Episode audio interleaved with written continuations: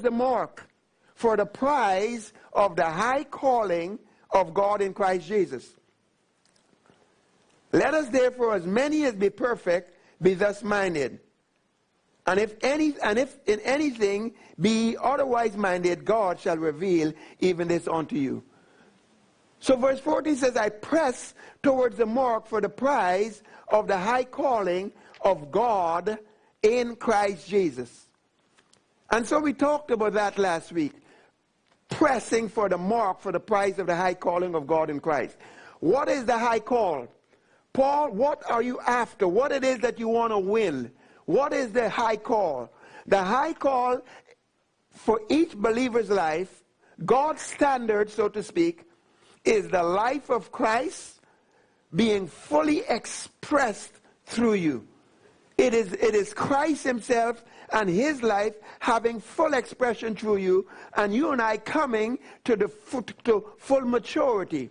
Ephesians 4 verse 13 talks about coming to the full measure of the stature of Christ. Amen? So that high call is Christ himself. It is, it is him, his life in full manifestation. And what is the mark? How do we get there? How do we know when we are there? Well, the mark is being possessed by God. Where, you know, the Bible says we are bought with a price. We belong to him. We've been ransomed by the blood of Jesus. And it also says in 1 Thessalonians 5.23, I pray God that your whole spirit, your whole soul, and your whole body be preserved blameless unto the coming of the Lord. In other words, then God is in other words, then God is saying his desire is to get a hold of us so that we are so totally consumed by him and that we are so much his every, even to the point where every thought is brought into the captivity to the mind of Christ. So Paul says, I'm pressing for that mark for the prize of the high calling of God in Christ. Now, what is the prize? The prize is us fully possessing the Holy Spirit, His power, His glory. In Ephesians 3.19 it puts it this way, that we might be filled with all the fullness of God. What would that be like? God having full possession of us, us having full possession of Him, and Christ Himself, the very standard, the very, the, the very essence of God emanating through us and, and, and so dominant. Think about it. You know, it says in John chapter 4, 3 and verse 34, how that Jesus had the Holy Ghost without measure. There was no limitation as to the magnitude and the depth and the dimensions of, the Holy Spirit that he operated in. Can you imagine us coming to such a place of the fullness of God that the Holy Spirit can so freely flow through us so that there is that we don't have those human limitations that come from our lack of knowledge, etc., etc. So we're pressing for that mark. Amen? All right. Now, the only way that we can, we cannot get there on our own. We don't know how to do that. It is the person and the ministry of the Holy Spirit that can get this done. The Bible says in Hosea and Zechariah 4 and verse 6, it's not by my might nor by my power, but by the Spirit of the Lord. It is by His Spirit, it's by the Spirit of grace that it is done. 2 Corinthians 3 17 and 18 says, Where the Spirit of the Lord is, where the Spirit has lordship, that's where there is liberty. That is where you're going to come into that place where we don't have these limitations. And then it says, We are transformed and changed from glory to glory by that very same Spirit as we behold Him. Amen. So it's the Holy Spirit Himself that has to bring forth, that bring us to this place wherein we are taking a hold of that prize, where we have come to this place of the, the fullness of the Spirit of God, etc., etc. It is the work of the Holy Spirit. We cannot do that on our own. The Bible says He has begun a good work. He is the one who will finish it. Amen. All right. In fact, going back to 2 Corinthians 5.23, that we would be sanctified holy, our whole spirit, soul, and body be preserved blameless to the coming of the Lord. Verse 24 says, He is faithful to do it. So who has to do it? It's the Holy Spirit. It is He that is at work within you and within me, both to will and to do the pleasure of the Lord. All right. So, um, you know, we talk about the baptism of the Holy Spirit. Let me put the baptism of the Holy Spirit in a slightly different light because many times we think of the baptism of the Holy Spirit, we think about speaking in tongues, which is the evidence of it. But really, what was the whole purpose? It is like this God so loved the world that he gave what? Jesus. Amen? Whoever believe in him have everlasting life. When you get born again, you get a hold of Jesus. You get a hold of God, so to speak. But when you get baptized with the Holy Spirit, the Bible says this, um, this is the promise for all them that believe on Jesus. Everyone that asked receive. And he was talking to his children. So being born again is you getting hold of God. But the baptism of the Holy Spirit ought to be God getting a hold of us. God getting a hold of you. What for? By that very process of baptism, the Holy Spirit, his whole purpose is he wants you to immerse you and tie-dye you with Jesus' death. He also wants to immerse you and tie-dye you with Jesus' life. He also wants his power to be made manifest through you. So the whole baptism of the Holy Spirit is to bring us into this place where we are so hid in Christ, so hid in God, so one with him, so infused with his life, so so much that, that we cease to exist. That all life ceases to exist, and it is the life of Christ that prevails. It is God possessing us that dominates us. Are you with me?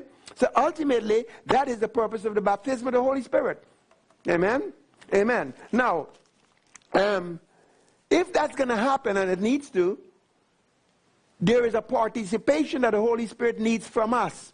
We sang about some of it today the hunger and the thirst and the surrender. There's a participation that he requires and a cooperation from us for us to yield to him. It says in um, Philippians 2 verse 12, Paul says, um, as you have obeyed, not just in my presence, but much more in my absence, obeyed, say obeyed. He says, work out, work out Draw out your salvation with fear and trembling. On the inside of you and I, we've got the Holy Ghost. We've got the kingdom of God. We're blessed with every spiritual blessing. The love of God is in there. The joy of the Lord is in there. The patience of God is in there. But he says, draw it out. Work it out with fear and trembling. And then the next verse says, in verse 13, that the Holy Spirit is at work within you and I to will and to do God's pleasure. So this, this drawing out, this our part, this drawing out of this life and this power and this salvation, bringing it out. What, what does that take? It takes what we talked about last week yielding, surrender, hunger, thirst, desire, etc. I, I, heard this song today, and, and, and I was, as I was hearing it, I thought this song, in some ways, capture the attitude that we need to have as in cooperating with the Holy Spirit. In other words, you know, in, in Revelations, talk about returning to your first love. It is so wonderful. God desire, He loves us. But does He not desire for us to desire Him as He desire us? It says, as the deep panted for the water, so my soul longs after thee. You alone are my heart's desire, and I long to worship you. I long to honor you. I long to exalt and to magnify you. You alone are my strength and my shield. You alone, to you alone will my spirit yield. You alone are my heart's desire, and I long to worship you. You are my friend, you are my brother, even though you are my king. I love you more than any, more than any other. I love you more than anything. I want you more than gold or silver. You are my gold. You are my silver. Only you can satisfy. You alone are the, are the real joy giver and the apple of my eye. It's one thing to say God is that we are the apple of his eye, but how about him being the apple of our eye? And I believe that that song captures some of that attitude that God is desiring of us, that the Holy Spirit is desiring of us. Now, now that attitude will also have to have some corresponding action. But there is a cooperation, there's a, there's a hunger, there's a desire, there's a zeal, there's a passion that we must have for His presence. And, and today, as we're going to talk about how to get there, as we're going to talk about what kind of practices are we to have to be able to develop in Him and to be able to, um, to live in this place where He's raised us up to in Christ. And as we talk about that, so, so these, some of these very attitudes, we may not in our natural mind or in our, in our soul have those attitudes, but we got to pray ourselves into it. Amen? It's like you got to talk yourself into it. Because the whole thing is, we need to come to this place, like as Paul said in this passage, that I might be found where? In him. Not having my own righteousness. I must be lost in him, but having the righteousness which is of God by faith. What is the end point? Where are we going? What is it all about? The end point is Galatians 2:20 that it is no longer you that live, but it is what? It is Christ that liveth in you. So that the life you now live, you live by the faith of the Son of God. In other words, then, the end point is that Galatians 2.20 is not, is not just a description of what has happened in, the, in our being baptized into Christ, but rather it must also become our testimony. It is the truth that exists within our spirit. All right, if we can examine our spirit underneath a, a spiritual microscope, what will we find? We will find that we will find that we were crucified in Christ. We will find that in our spirit we are, we are dead to the world and we are, we are crucified to various things. Amen? And in our spirit, we will also find that it's not us, but it's Christ that liveth in us. We'll, record, we'll come to see the life that we now live is the life of Christ. But that must become our experience in our soul, in our everyday life that is no longer us, but it's Christ that liveth in us. It is that end point. It is that's what we're working out. That is what needs to become a reality. John said in John chapter 3 and verse 30, I must decrease, but he must increase. We must decrease, but he must increase. And in Matthew chapter 16, you know the story when, when um, Jesus had, had, was speaking to the disciples and he said to them, Who do men say that I am? And some of them says, Oh, you are a good man. Others say, You are, you are, a, um, you are a, a, messenger of God. Or some of them said, You are, you, you, you, you're like one of the prophets, and etc., etc. And then Jesus said, But who do you say that I am? And Peter spoke up, and Peter says, You are the Christ, the Son of the living God. Amen? And Jesus got very excited about that. Jesus says, He's got it. He just heard from heaven. He says, Peter, you, flesh and blood didn't reveal this unto you, but my Father which is in heaven. So Peter, first of all, there was what man had to say, but then there was what God said that Peter had heard from. They had heard from man. Man thinks he, that Jesus is a good guy, etc. But then they heard from God that, that, that um, that he was, the, he was the Christ, the Son of the living God. And Jesus says, That's it. That's what I want. And so Jesus says, Peter, upon this rock I'm going to build a church. The gates of hell will not prevail against it. I'm going to release the keys of the kingdom. Whatever you bind on earth will be bound in heaven, etc. Amen? And then, he, and then he began to tell them in Matthew chapter 16 that he was going to go to the cross, that he was going to die, and these things that were going to happen. And then it says in, in, in Matthew 16, verse 22, then Peter took him. He took Jesus. That's God. He grabbed a hold of Jesus and he began to rebuke Jesus, saying, Be it far from thee, Lord, this shall not be unto thee. You're not going to no cross. Now, Jesus turned and said to Peter, Get thee behind me, Satan. Now, was Peter Satan? Obviously not. But he says, Get thee behind me, Satan. What was he? Who, who was he speaking to? Who was he? he said, Get thee behind me, who? Satan. So who was he speaking to? According to that verse, he's actually speaking to Satan. Yet we know he was addressing Peter. What was really going on? He was speaking to that spirit that is from Satan himself, not some devil or demon.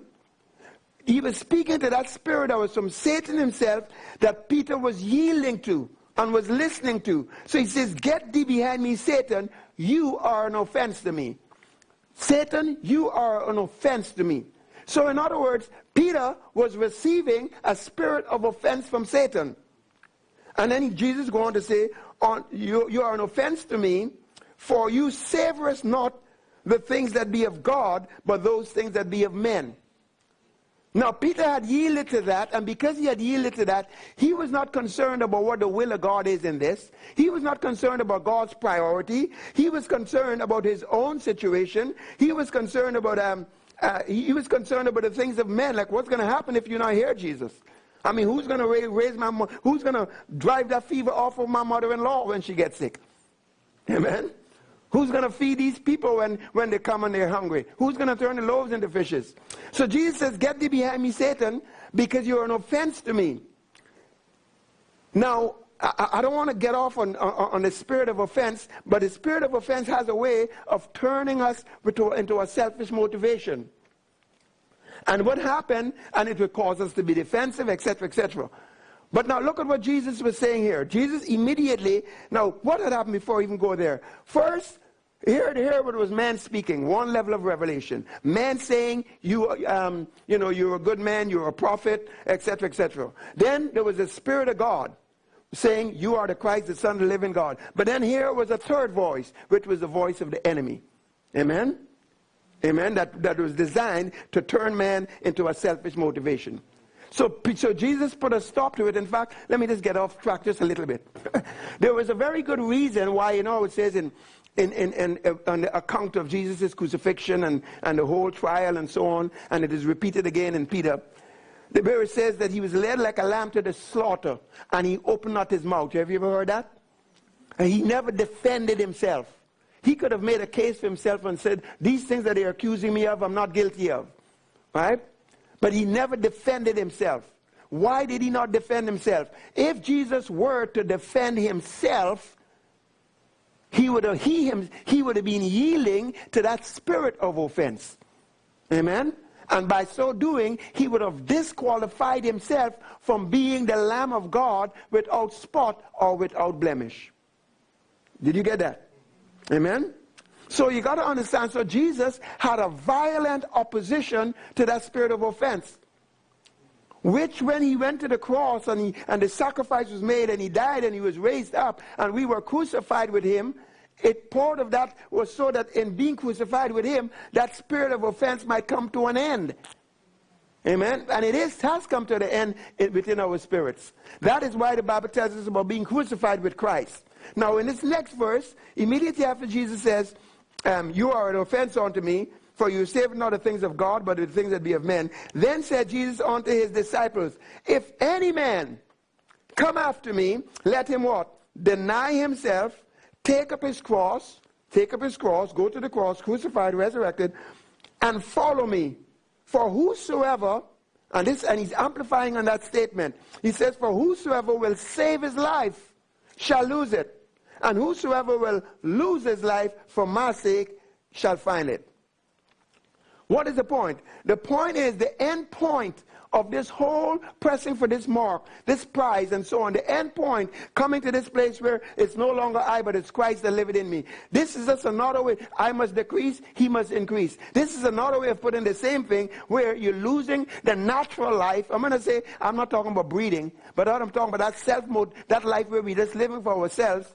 And what do we do? And we begin to live totally for him. And he, beca- and he literally consumes us. In 2 Corinthians chapter 5, verse 16, it says, So that they which live, that's you and I that are born again, should no longer live for themselves, but unto him that died and rose again. Amen? Hallelujah.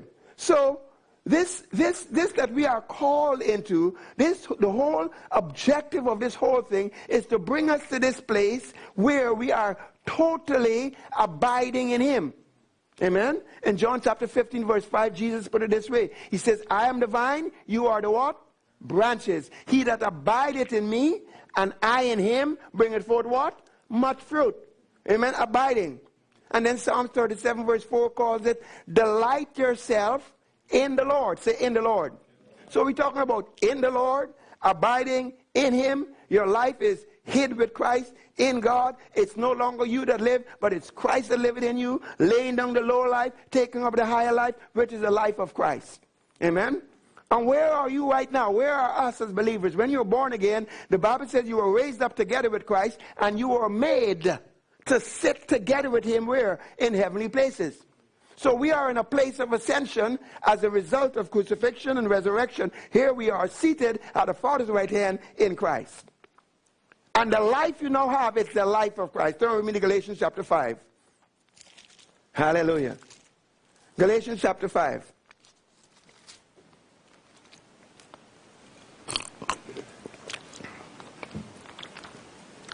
Galatians chapter 5 and verse, let us read verse uh, 24 and 25. 24 says, they are, that are Christ, in other words, they that belong to Christ, they that are born again, they that have been ransomed, they have crucified the flesh with affections and the lust. Well, again, if you look in your spirit, you will find that you will find um, that the, the, inside your spirit is totally crucified to the flesh and the lust thereof. And it says, but if, if we live in the spirit, if we live in the spirit, it says in Philippians 3 verse 3, we are of the circumcision, not made with hands. And we worship God and we serve God how? In spirit. If you live in the Spirit, if you've been born again, if you are seated at the Father's right hand in Christ, if Christ is now your life, and if that's where you live, let us also walk in the Spirit. That makes sense. Amen? We live here in Canada, this is where we walk. When you live in the Spirit, walk in the Spirit. Amen? All right. I believe that you and I can exercise. There, is, there are practices. We want to live there. There are practices or exercises that we can go through, spiritually speaking, to the point so that we can live there to the point. Now, this is going to sound extreme, but let me put it that way and then we'll prove it out.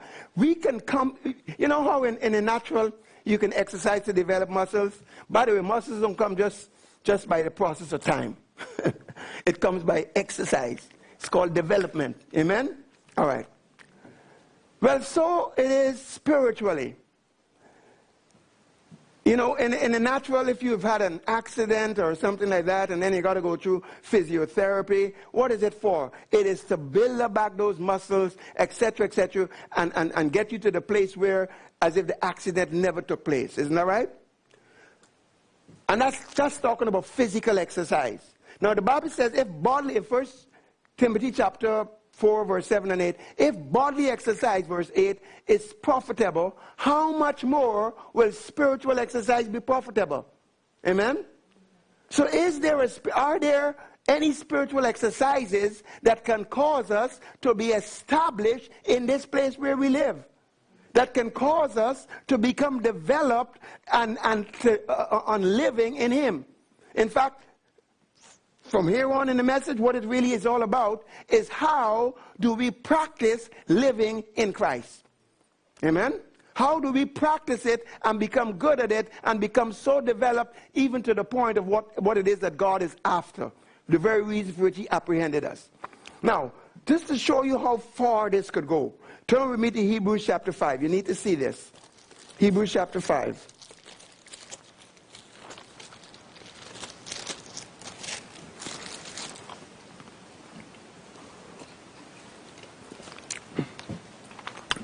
Me ask you something here. Is there anyone here? Should I ask you to raise your hand? Is there anyone here? Maybe answer it within yourself then. That used to smoke, and you don't smoke anymore. All right, fine. Do you have any desire to smoke? Do you feel pressure to time that I gotta have a cigarette? right? No. Uh, but you did used to. All right. What happened? Hebrews chapter five verse fourteen says, "Strong meat belongs to them that are of full age." Those who by reason of use, which is using it every time they had a reason. Amen? How many times do you get a reason to abide in Christ? Stay in Christ. Stay in love. Stay in faith. Don't yield to that. How many times do you get an opportunity, a reason to use your faith in that area? Would you say a few times a day, maybe? well, okay, can you imagine if by reason of use, using it every time you had a reason, if by reason of use have their senses exercise to discern both good and evil. Now you know the word tells us that we are not to walk, we are to walk by faith, not by sight. We are not to walk by our senses, we are to walk by faith. Isn't that right? According to the word.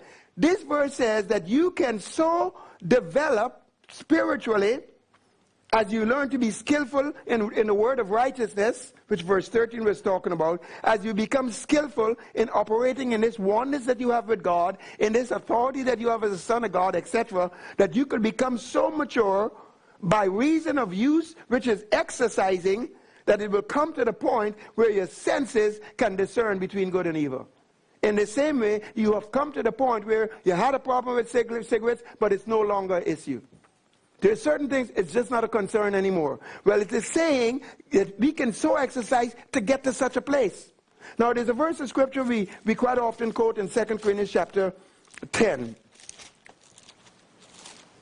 Verse 5 is the one we quote primarily. Well, um, you know, verse 4, the weapons of our warfare are not carnal, but they are mighty through God to the pulling down of strongholds. How many have heard that verse? And then it says, casting down imaginations and every high thing that exalted itself against the knowledge of God, and bringing into captivity every thought to the obedience of Christ, making every thought obey Christ. Amen? So that his thoughts become your thoughts. Now watch this. And having in a readiness to, to revenge all disobedience when your obedience is fulfilled.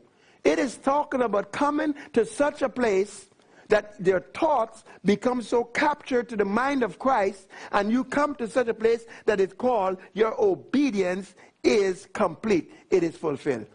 Well, this is what I'm talking about. Are we going to get here in this life? I don't know. But we ought to be pressing for that mark. Amen? Maybe the last generation, just before we are raptured, some of them might get there. But why not you? Why not me? We might be the last generation. You don't know that. Amen? Amen? Jesus might come next week. Amen? Praise the Lord. you ready to go? All right. So, how can we practice living in Christ? How can we practice this? As I said, 1 Timothy, oh, let me quote this verse of scripture.